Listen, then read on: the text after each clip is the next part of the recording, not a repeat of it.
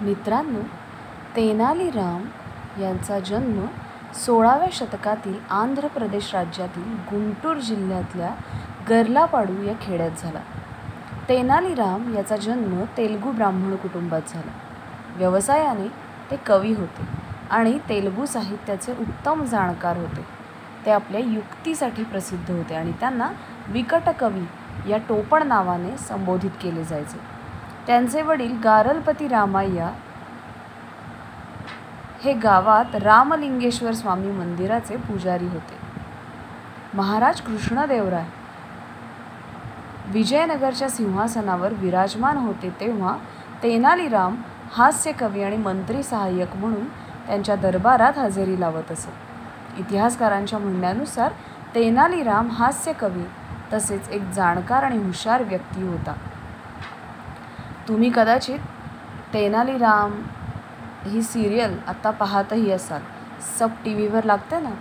तर आपण आता ऐकणार आहोत तेनालीरामच्या काही गोष्टी. कंजूष व्यापारी. राजा कृष्णदेवराय यांच्या राज्यात एक कंजूष व्यापारी राहत होता.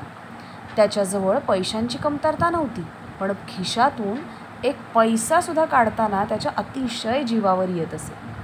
एकदा त्याच्या काही मित्रांनी त्याला एका चित्रकाराकडून त्याचे स्वतःचे चित्र बनवण्यास तयार केले. तेव्हा तो तयार झाला. पण जेव्हा तो चित्रकार त्याचं चित्र बनवून घेऊन आला तेव्हा त्या व्यापाऱ्याची इच्छा होत नव्हती की मूल्य स्वरूपात त्या चित्रकाराला शंभर सुवर्णमुद्रा द्याव्यात. तो व्यापारी पण एक कलाकारच होता. चित्रकाराला येत असलेलं बघून व्यापारी घरात गेला व काही वेळातच आपला चेहरा बदलून बाहेर आला. त्याने चित्रकाराला सांगितलं तू काढून आणलेलं चित्र जराही चांगलं नाही आहे तूच सांग तू काढून आणलेल्या चित्रातील चेहरा माझ्या चेहऱ्याशी जरा तरी मिळतोय का? चित्रकारानं बघितलं खरोखरच व्यापाऱ्याचा चेहरा आणि चित्रातला चेहरा वेगळा आहे. तेव्हा व्यापारी म्हणाला जेव्हा तू असं चित्र बनवून आणशील की जे माझ्या चेहऱ्याला मिळतं जुळतं असेल तेव्हा तू आणलेलं चित्र मी विकत घेईन. पुढे दुसऱ्या दिवशी चित्रकार आणखी एक चित्र घेऊन आला. जे हुबेहूब व्यापाऱ्याच्या चेहऱ्याशी मिळतं जुळतं होतं. या वेळेला पुन्हा व्यापाऱ्याने आपला चेहरा बदलला व चित्रकाराच्या चित्रामध्ये चुका काढू लागला. चित्रकार खूप अपमानित झाला. त्याला हे समजत नव्हतं की या प्रकारच्या चुका त्याच्या चित्रात का होत आहेत. दुसऱ्या दिवशी तो आणखीन एक चित्र बनवून घेऊन आला. त्याच्याबरोबर परत तेच घडलं. आता त्याला व्यापाऱ्याचा दुष्टपणा समजला. त्याला कळलं की व्यापारी कंजूस आहे. तो आपल्याला पैसे देणार नाही.